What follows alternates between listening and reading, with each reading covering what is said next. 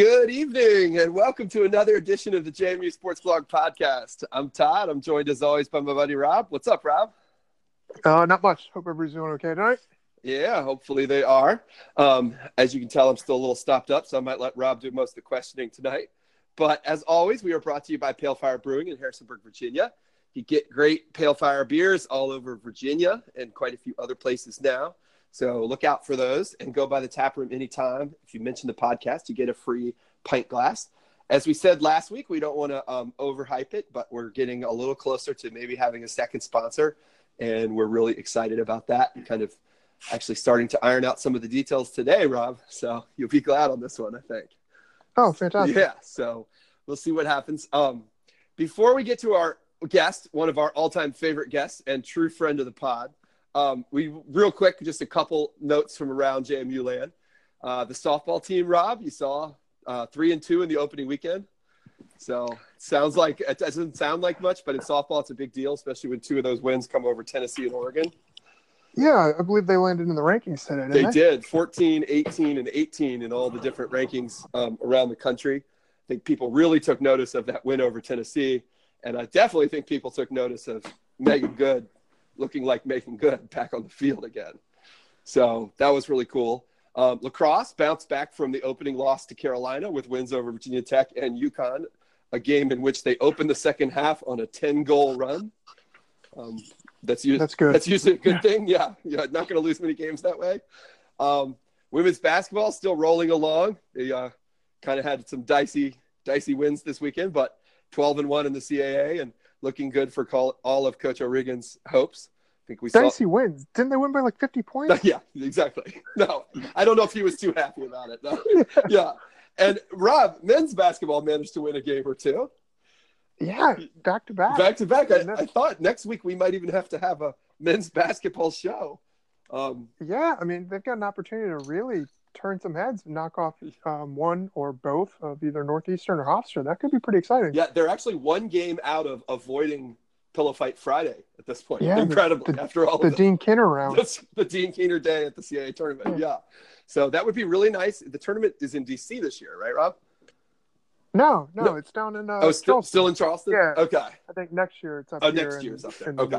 Yeah. Look at your dumb host. But still, it would be nice to avoid the Friday Dean Kinner special. But with all that said, we are so, as always, excited to welcome our buddy Michael Evangelista, who's at Michael2Clutch on Twitter. Mike, welcome to the show as our recruiting expert. What's up, guys? I appreciate the opportunity. Yeah, we got on Mike like 2 months ago about this, especially when all the coaching craziness was going on. Yeah, that's one way to talk about it, right? Right. Craziness. Yeah. But for anybody that doesn't know, and I think everybody who listens to us regularly knows, Michael is one of the most plugged-in recruiting experts anywhere.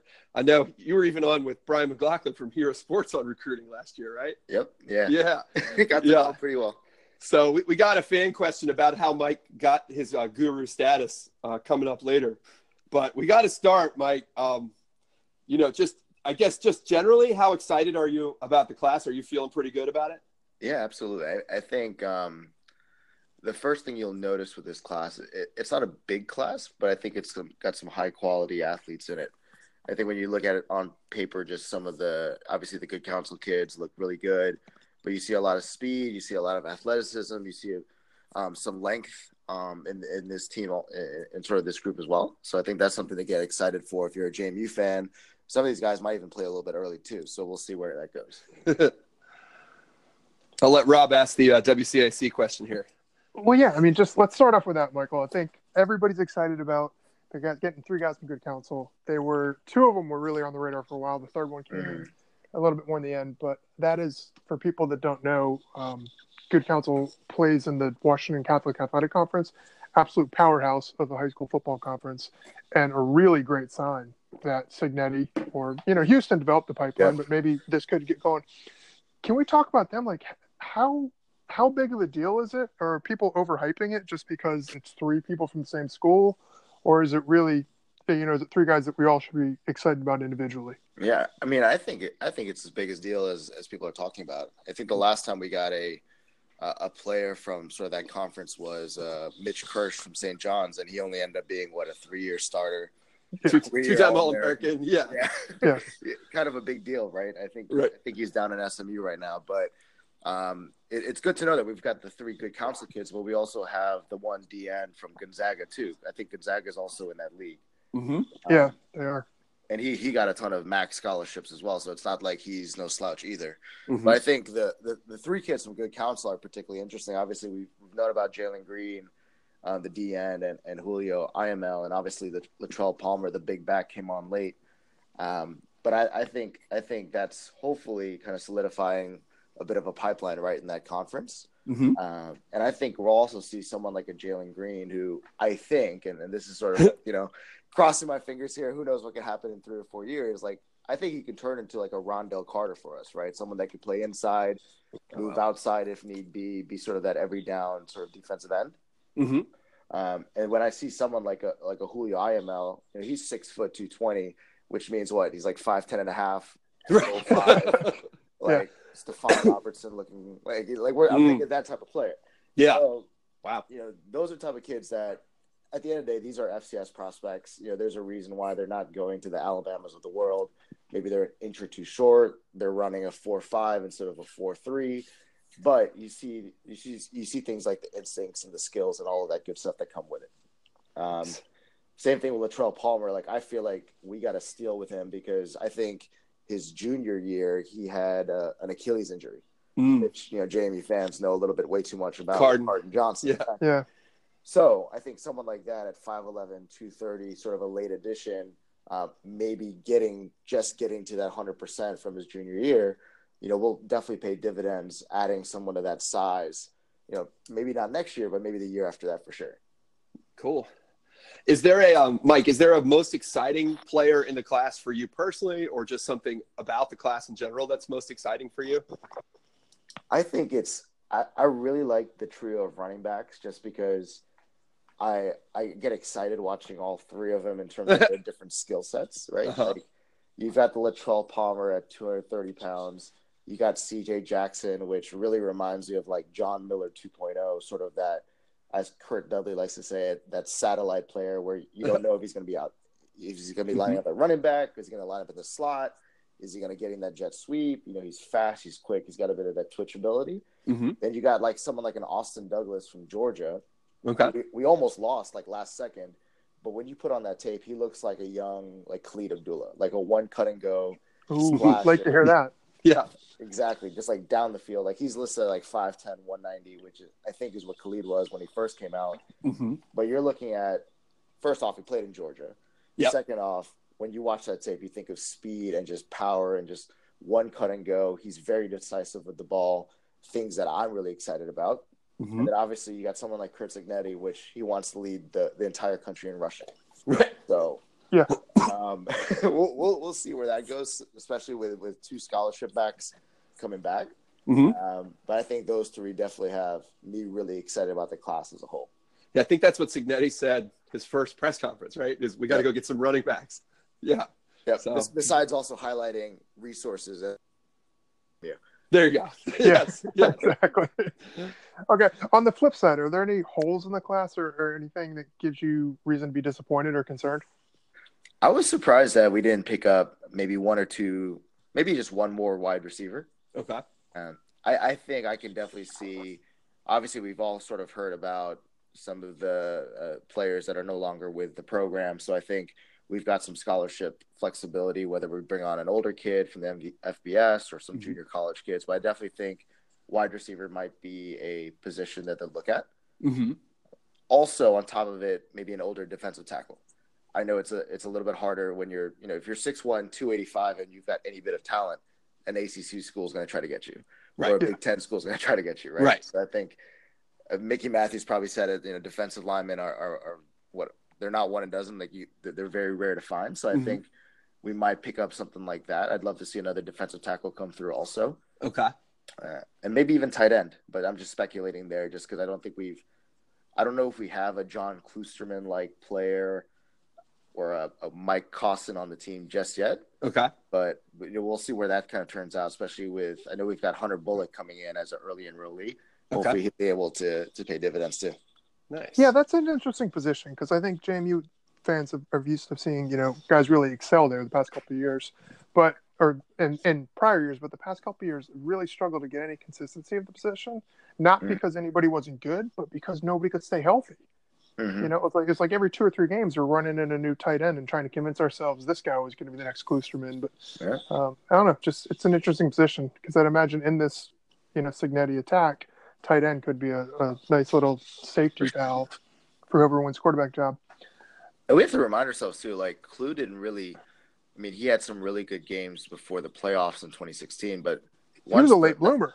Yeah, exactly. Like once that first playoff game, I think he had a touchdown in every game that postseason. Year. Yeah, yeah. I think he only had like 1 or 2 before that, right?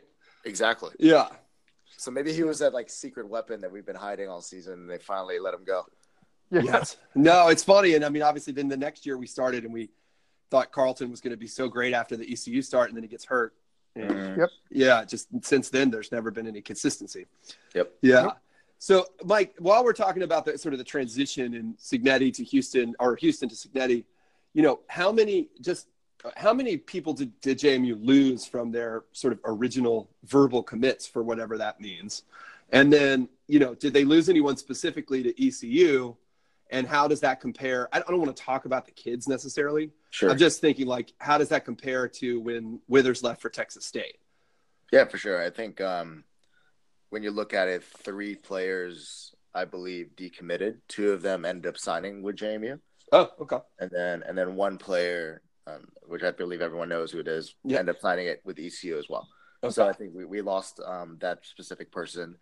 Ironic enough, when Withers left, we also lost 804 defensive lineman, defensive player, whatever you want to call it, to Texas State, who I believe is a starter over there as well, too. So about the same. I know a specific quarterback, Cole Johnson, had a late scholarship offer to Texas State, but then ended up sticking with us. But outside of that 1 player, I don't think we even lost anyone. And we signed like 26 players that year, too. Yeah, yeah. No, that's different. 26 kids is a big class, and this was a little bit on the smaller side. But remind us why that was. Was this just is it the way it stacks up, or was there something else at play? At the end of the day, I don't think we lost that many seniors this year. Right. Next year, I think we can expect, you know, 25, 26, 27 person recruiting class with some of the talent that we're losing. Maybe the year after, sort of the same size as well. Okay. I think it's also important to note that unlike, you know, our friends in the West, North Dakota State, we also don't announce every single player because I think they brought on 30 players in their class this year. Okay. So, you know, that includes walk-ons, preferred walk-ons, all of those types of folks too. So I think we'll definitely see some other players come in also, probably later in the game. Gotcha. Okay. So, can you just go through anybody else in the class that we haven't mentioned yet that you're kind of excited about? I think I think he's listed as an athlete right now, but I believe he's going to play safety for us. Jordan White, from I believe New Jersey, is someone that I think excites me a lot.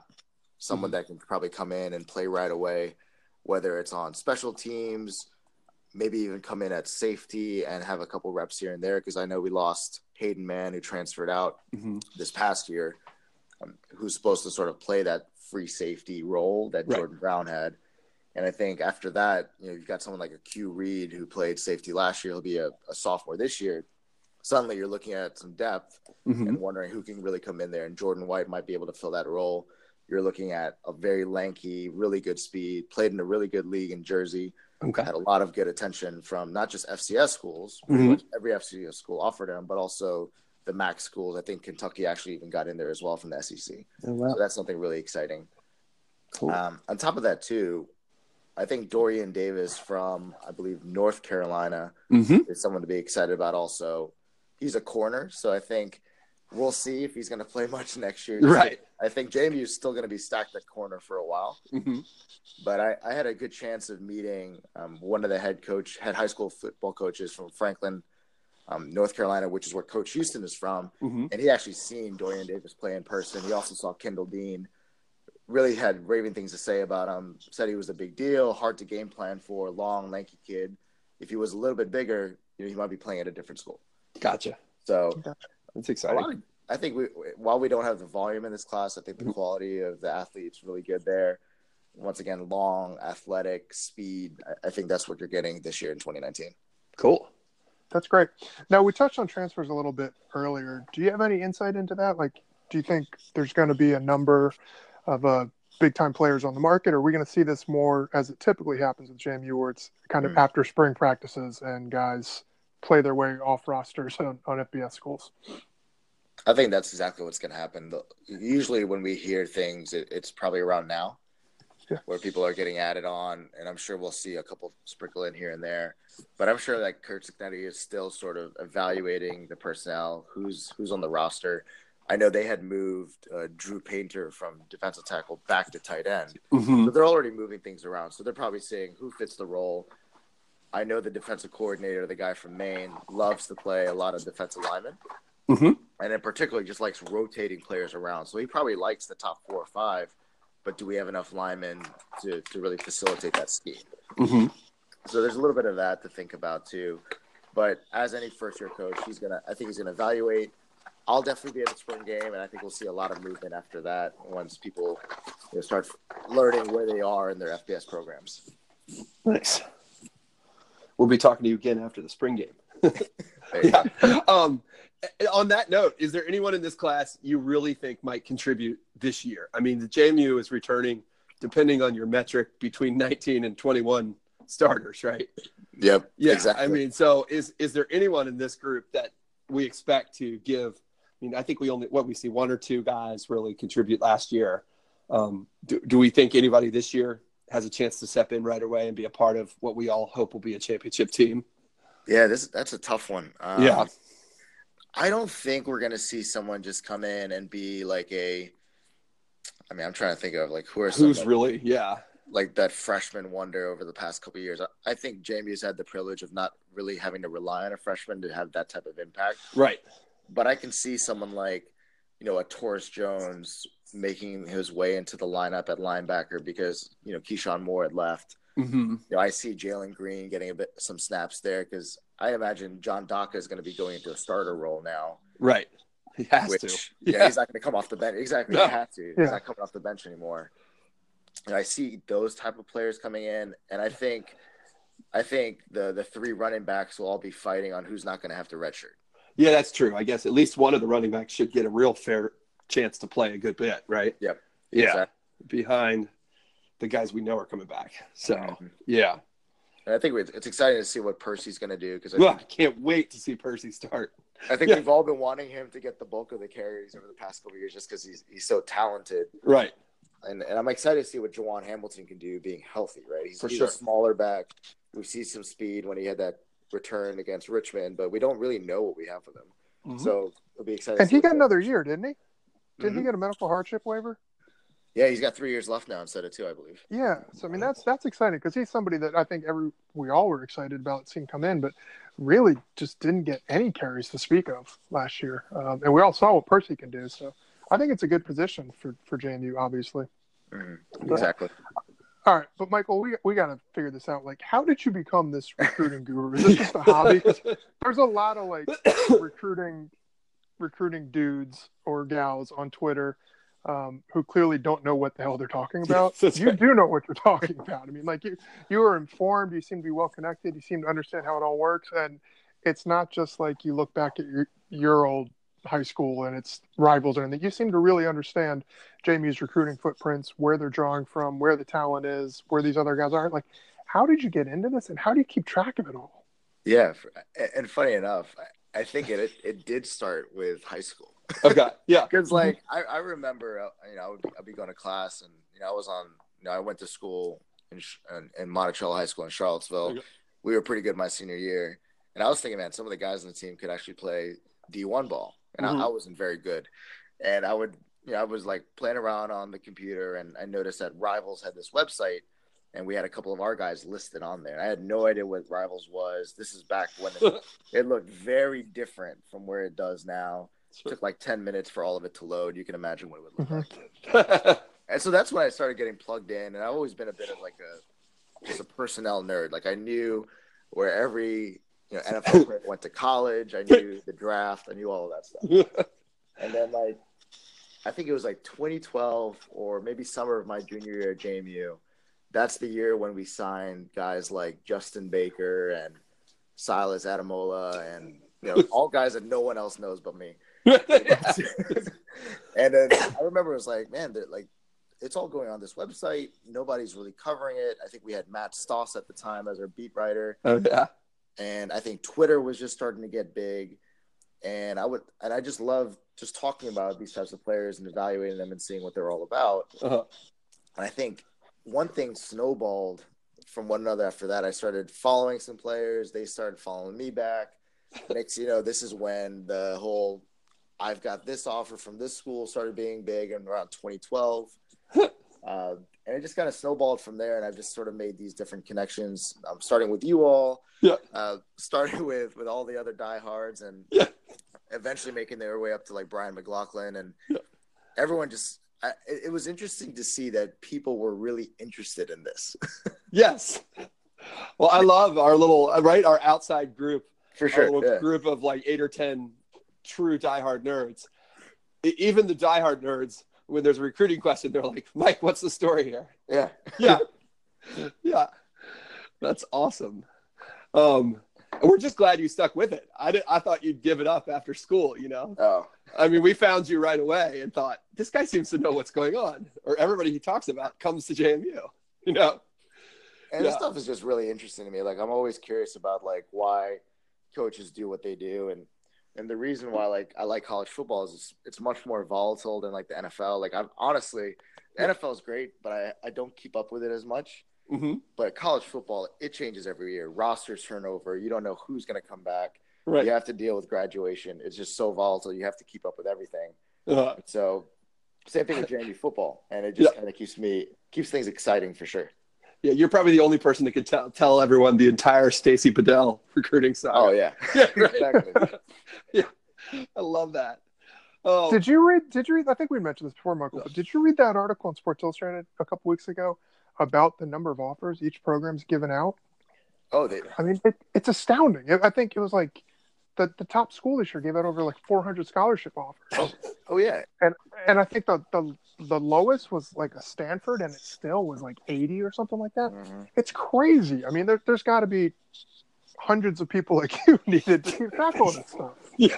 I mean, it's kind of crazy to think like what recruiting really looks like, because at the end of the day, they're offering all these kids to see who comes back, and they've got everyone ranked.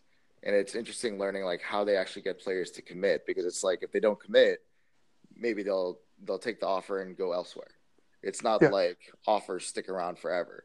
Right. No. So I think that's something I've learned a lot. It's not like, you know, the old college football games where you offer someone, they always have an offer. Uh-huh. In real life, it works very differently. Right. Yeah. Yeah. They had an offer that day, but they don't accept that you've moved on, and, you know, 6 other people get that offer before somebody yeah. actually signs. And I think we saw that with the late push there for that quarterback. So, oh yeah, we saw that happen yeah. in real life at JMU. And then we've seen him since then possibly get big upped by a transfer, I think, right? Yep. So, exactly. Yeah. Yeah, it's crazy. Just out of control. So we did have an overtime topic, Michael, that I feel like is near and dear to your heart. If you could stick with us for a second, huh? Yeah. Of course. Yeah, I think everybody who follows your Twitter knows there's not only a lot of football recruiting, there's a lot of Filipino cooking excitement involved in your Twitter, right? Yep, there you go. Yeah. So I don't know who asked us today, but I'm going to let you and Rob tell us 2 or 3 dishes from your mom or your grandma that are your absolute top 3 things. Well, I feel like I need to give some caveats here. Like, okay. I mean, I love both my grandmothers dearly, you know, God rest their souls, but they were talking – there's a difference between coming like first generation from Ireland right. versus it's not exactly one of the great culinary traditions of the globe. So, I mean, I don't have a ton to say. I can go on and on about many wonderful things about both my grandmothers, but okay. That's why I didn't put myself in the category at all, because I didn't want to have to give that caveat. So there you go. Yeah, so we'll let Mike take it away. Yeah. Yeah. So you know, hopefully. Yeah, people can understand what I'm saying here, but like, I think food is a huge piece of Filipino culture, and obviously I grew up around it. My mom's an amazing cook. Ooh. But I think my number one favorite dish, and if there's any Filipinos out there listening, you know what it is. I'm going to try my best to pronounce it or say it slowly. It's called kare kare, K-A-R-E-K-A-R-E. So, I mean, you can say curry curry if you want. That's right. Another pronunciation for it. But it's like this super savory meat dish with oxtail. So if you think about like, you know, slow cooking oxtail where it's like the meat's falling off the bone with like this super creamy, rich peanut butter based sauce with different like green beans and bok choy and like these different type of vegetables in it. Wow. My mom makes it probably twice a year, and it's usually for my birthday and during Christmas. Okay. Because if you ate it every day, you'll gain like 50 pounds. Yeah. Just put that on top of like a ton of rice, and I'm set. I could eat that every day. So you got to get her to make it for Cole Johnson. Oh yeah, exactly. Put some weight on it. Put that on the menu for sure. Yeah.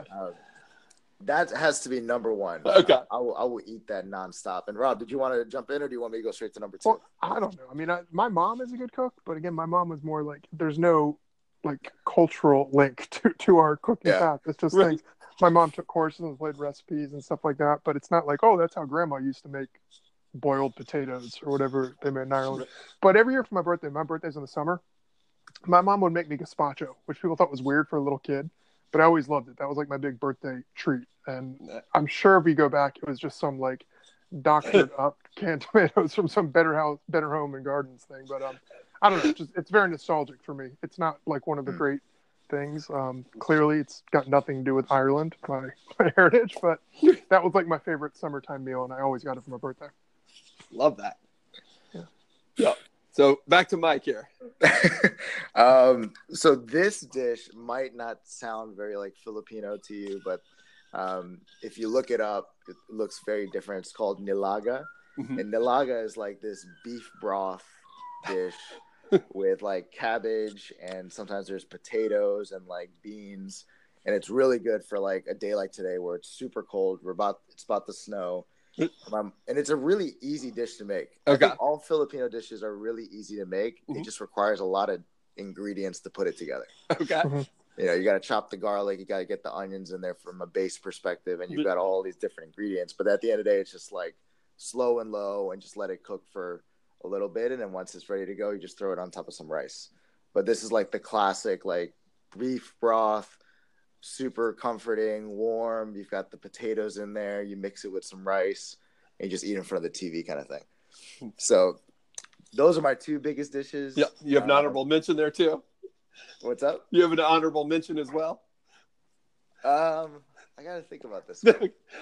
That's good. No, those are really solid. So yeah. Now what's this is a question kind of just very local for those of us up here, but what's up with the new Filipino sports bar in Adams, Morgan? Have you been to that place yet?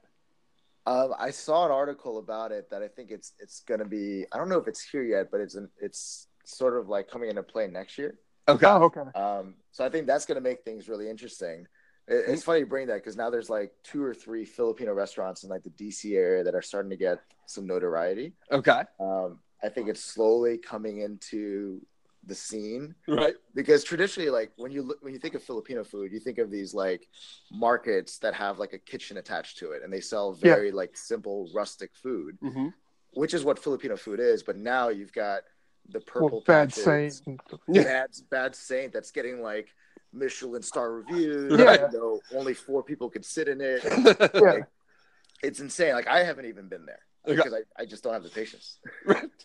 Yeah, it's really interesting to see where Filipino foods come, because you don't really see it too often around, but I think it's starting to become a little bit more mainstream.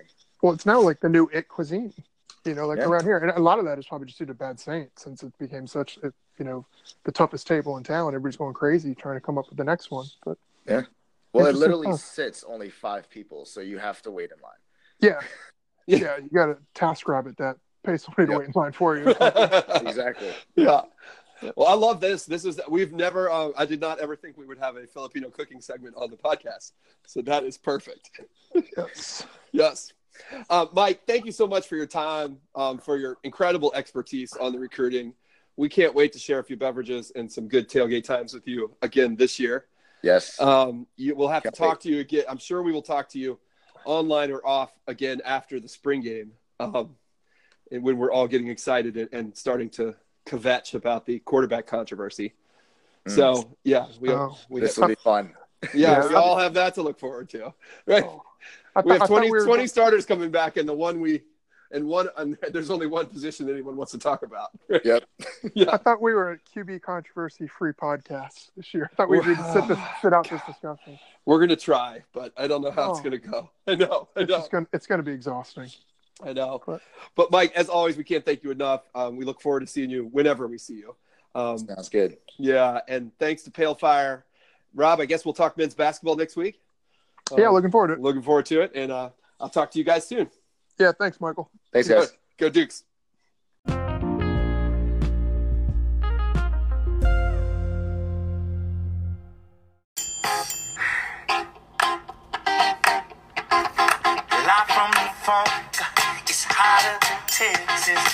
Right from the jump, yeah, you got my attention. You give me that soul, and it's such a blessing. You and I get the light, alone in this heaven. Oh, baby, oh, baby. Say you will, say you might. If this is wrong, then nothing's right. Oh, baby, oh, baby. See yourself like I do. Oh, tonight looks good on you. We don't have to act so serious, like nobody's watching.